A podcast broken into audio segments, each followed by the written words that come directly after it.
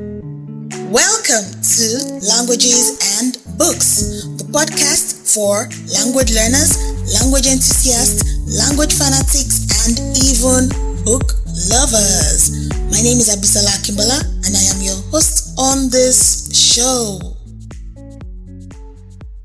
Hola! I'm sure you're wondering why I said hola. Well, I have an amazing guest with me today, all the way from Brazil.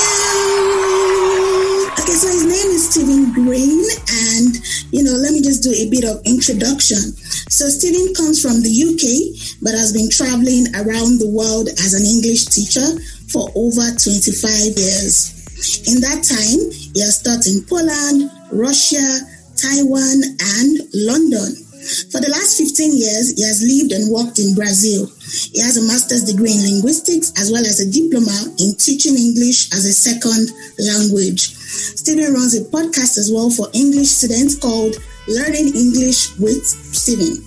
But in today's episode, we're going to talk about how Stephen learned Portuguese. Hello, Stephen. Welcome to Languages and Books. Are you excited to be on the show? Uh, I'm very excited. Thank you very much for having me. It's a, it's a great honor to be here. Okay, so let's get right into today's episode. So tell me, how did you learn Portuguese? Well, basically living in Brazil. Through living here, I needed Portuguese 24 hours a day. I was exposed to Portuguese all the time. So I basically had to learn Portuguese. I had no choice. Great. Okay, so what is the one thing you did that worked for you while learning Portuguese? Something that I still do today is comparing and contrasting Portuguese with English. Mm-hmm. So I like to find similarities uh, the similarities can be grammatical or vocabulary. There's a lot of vocabulary which is very similar because English vocabulary, a lot of it comes from Latin. So either finding similarities or more importantly, identifying the differences. How is English different to Portuguese? And by focusing on the differences, I can sort of remember okay, so this is how we say it in English, but they say it totally differently in Portuguese. So I need to remember the different way of saying it in Portuguese. For me, that's something I started doing very early on in my Portuguese learning. And I still do it today, years later. Even though now I can more or less speak Portuguese, I'm still constantly comparing and contrasting the two languages. Great. Okay, so did you have a language learning routine? Like, what was your routine like? Were you studying daily? What was it like for you? Nowadays, I don't really have a routine. I tried classes a few times. I never really liked the classes. I never really found a teacher that I liked. The number one thing that I used to do uh, right at the beginning, for the first couple of years, I had a lexical notebook. Okay.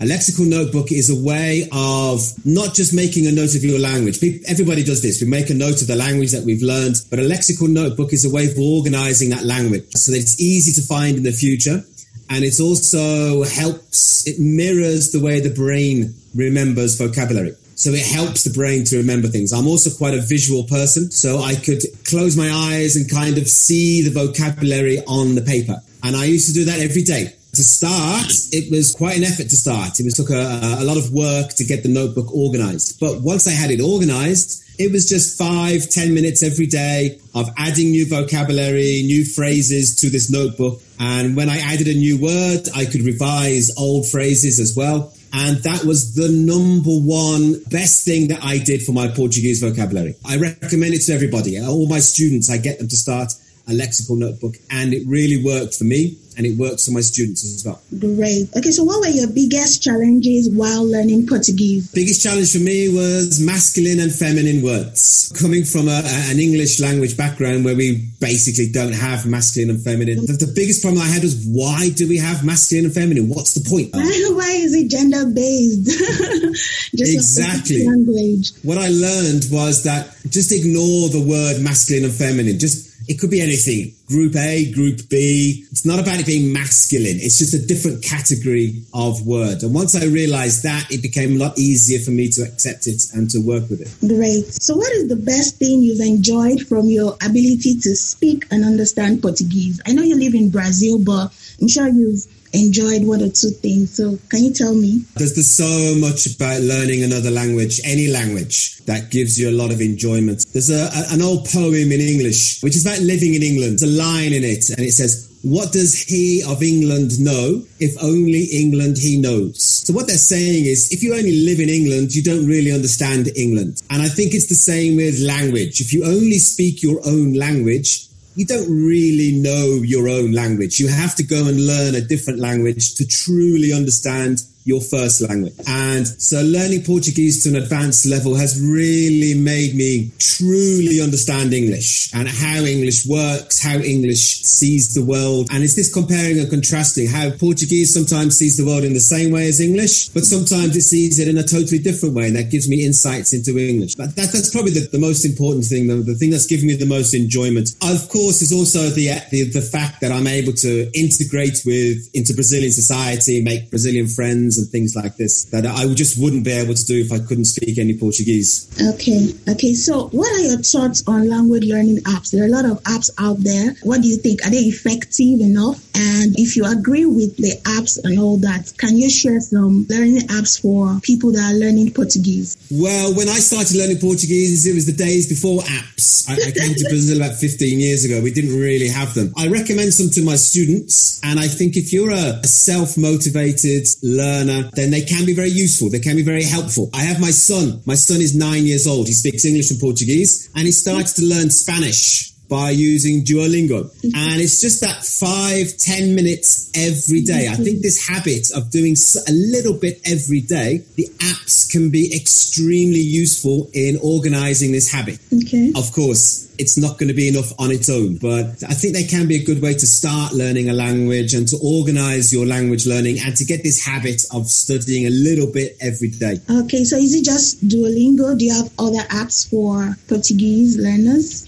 Like specific uh, apps? Uh, specific apps for Portuguese? Unfortunately, I don't know any. There's not a lot of investment in Portuguese as a, as a foreign language. Mm-hmm. I mean, if you look at the number of the, the number of speakers of Portuguese, it's about the 11th biggest in the world, but it's only outside of there's the biggest country is obviously Brazil. And there's not a lot of demand for Portuguese as a foreign language. There is some demand, but not a lot of demand compared to other languages. Okay. So do you have any tips for anyone who wants to learn Portuguese? My number one tip would be the pronunciation. There are some sounds in Portuguese that don't exist in many other languages. And so by being comfortable, especially the nasal sounds, there's a lot, especially for English speakers, we don't have these nasal sounds like, um, where the sound comes through the nose. So being able to make these sounds and produce these sounds makes you sound better. I mean, accent is not important. It's, it's not important if you have a foreign accent, but these sounds are important to be understood and they give you this confidence as well that you can produce the language and produce the sounds effective. So yeah, I, I would say first thing is vocabulary and then focus on the pronunciation of that vocabulary. Don't worry. Uh, Brazilians always say that Portuguese is really complicated. The grammar is very complicated. it is, but that's not the most important thing. Get some vocabulary, produce that vocabulary properly,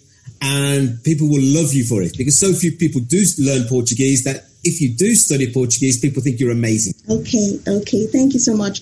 So let's talk about um, you being an online English tutor. So, what are your biggest challenges as an online English tutor? And have you ever had um, a student that found it difficult to learn English? Student found it difficult to learn English? Unfortunately, yes. I've had uh, quite a few. Part of the problem is that people get this block. They convince themselves that they cannot learn English or any language. And I think one of the reasons for that is the way they're taught at school that perhaps it's very focused on grammar. Perhaps the teacher is telling them what they can't do, not what they can do. And so people get this idea that I can't learn language. Once they have this block, it's very difficult to reduce this block. That, that's one of the biggest challenges that I have. In terms of teaching online, first few classes can sometimes be a problem, partly technological problems because some people don't know which button to press how to turn on a microphone and things like that. But once we've overcome that problem, my number one job in the first half dozen lessons is to make people feel comfortable being online. I generally have small, either private classes one to one or small groups of up to four students. So it's easier to get people involved than talking online. If you've got big classes, 15, 30 students, this is a real problem. Trying to get people talking online, communicating online. The biggest problem that I find is that when you're face to face. You can have two or three conversations at the same time. Your ear, you can ignore people talking over there and focus people talking on your left, for example. Online, everything comes through the same speaker. And so if you've got two or three people speaking at the same time, it's impossible to focus on one person or two people. So it's got to be very organized. Who's talking when? You can't have three or four conversations going at the same time. This reduces the noise that you get in the classroom. A good language classroom is brilliant when you've got noise, lots of different conversations in English happening at the same time you just can't do this online. So you have to be much more controlled. Okay, so you have a master's degree in linguistics, right? So please share That's how right, yes. that helped you as a language tutor and learner. Well, as a tutor, the first thing it did was give me the confidence that I know what I'm talking about. And once I have that confidence, my students have confidence in me. One of the most important things I think in a teacher student relationship in terms of language is this confidence that the teacher knows what he or she is doing. I'm doing things for a reason, not just to waste time. I'm doing them because you are going to learn language through this. And telling my students that I have a linguistics degree gives them that confidence in me that I know what I'm doing. It gave me insights into language. It gave me ideas about what language is, what's important about language. For example, I honestly think that vocabulary or more specifically lexis is much more important than grammar. I'm not saying that grammar is not important. Obviously it is. But if we teach lexis more than vocabulary, have this focus will be much more important. I also have a lot of students, they love talking about language, about the reasons why we do things in English. I can tell stories about the history of English, how it started with Anglo-Saxons, how the French influence on English, and giving reasons why why does English have these crazy verb tenses? Why does English have these phrasal verbs? And so as soon as I can tell people why something exists, they're happy with it. It's similar to me that uh, masculine and feminine in Portuguese. As soon as I understood why we have these categories, I was able to accept it and just work with it. I think this is really important for students, telling them why. Not just it is because it is, but saying it is because of this king in the 13th century or something like this. So yeah, my, my master's degree gave me confidence. It gave me a lot of answers and it gave me the reasons to focus on lexis more than grammar. Great. Okay, so um, I understand that you have a son and he speaks English and Portuguese. So, what's the language of communication like at home? Do you speak English with your son or do you mix both languages? You know, just tell us briefly about it. So, my son is now nine years old. Before he was born, I have always spoken English to him. My wife and I, we had a plan before he was born what we were going to do. She was going to speak Portuguese to him. I was going to speak English. As a family, we try to speak English more than Portuguese. Outside the house, it's Portuguese. When we're with his friends or family, I speak Portuguese in front of my son it's not that he thinks I can't speak Portuguese. He knows I can. Does he correct Most of sometimes? recently, he, he, not only corrects my Portuguese, he started correcting my English as well, uh, which is highly embarrassing. But uh, I think that's uh, inevitable for children and their parents. Okay. When I speak English to my son, he more often than not he will reply in Portuguese. It's just easier for him. He has Portuguese 24 hours a day. If I insist on English, he can speak English to me. And when he's talking to my parents back in England or we go on a, a trip to see my family and friends, he speaks English. He, he has the English, but it's just easier for him not to think about it, just to open his mouth and Portuguese comes out of his mouth. I try not to force him. I believe that the your language choice it's one of the most basic things that we have. What language am I going to speak? And for him, he has that choice of English or Portuguese. So I encourage him to speak English, but if he wants to speak Portuguese, basically that's up to him. Great. Okay, so if you were given an opportunity to learn Portuguese again, what will you do differently? I would try harder to find a, a good Portuguese teacher. I think in my first few years, I didn't learn as efficiently and effectively as I could have if I had managed to find uh, a good teacher. I would tell myself not to worry about mistakes. I always tell my students, don't worry about mistakes. It's not important. You can make mistakes. Mistakes are good. But then when I came to speak Portuguese, I was always worried about making mistakes and I missed opportunities to speak because I was like, oh my God, they're going to think I'm stupid. They're going to think I don't know what I'm talking about. I really should have. But that's my personality, I think. I'm not sure how that could be changed. That, that's me as a person. But I, I wish I could have changed that, uh, that aspect. Uh, not to worry about the grammar and focus much more on the vocabulary and the lex. Those would be the three things. Find a good teacher, don't worry about mistakes, and focus on the lexis instead of the grammar. Okay. So do you love reading books? Like, what's your favorite book? I love reading books. When I started traveling, we didn't have computers. Well, we had computers, but we didn't have good laptops, phones, or anything. So a lot of the time, my only escape was a book. And I was always looking for opportunities to get new books and things. Difficult to answer the question, what's my favorite book? The most, the most important book in my... don't have a favorite book. No, it depends on the day, depends on your feeling. I think the most important book in my life was On the Road by Jack Kerouac. I read that when I was about 17 and it made me want to get out and travel and see the world. In, in, on the road, he, he, travels all over the United States. I, I, didn't want to do that, but I did want to travel around the world. But the book that I go back to a lot, it's a series of books by Terry Pratchett, uh, the Discworld series. He creates this sort of alternative world. It's very similar to ours, but it's not. It's a parody of our world. It's a parody of the fantasy genre. I love fantasy, but it's a parody of the fantasy genre and he's able to make criticisms of the way we live. Uh, it's extremely funny, but it, it, also gives you lessons about what's good, what's not. There's one character in it. He creates these different habits, good habit, and he refuses to break these habits. The reason he refuses to break them is he says there are good reasons to break them, but if I break my habits for a good reason, very shortly I'll be breaking my habits for a bad reason. So he says he will never break his habits. And this is something that chimes with me if I believe something is right, I have to do it, even if it's there is a good reason not to do it, because very quickly I will find a bad reason not to do it. So Terry Pratchett's Discworld series, I've, there's about 40 of these books. I've got them all downstairs. Every year I go back to them and I read them all over again. Wow, that's interesting. Okay, so for someone listening to the show who wants to take English classes with you, like advanced classes and all that, how can the person reach you?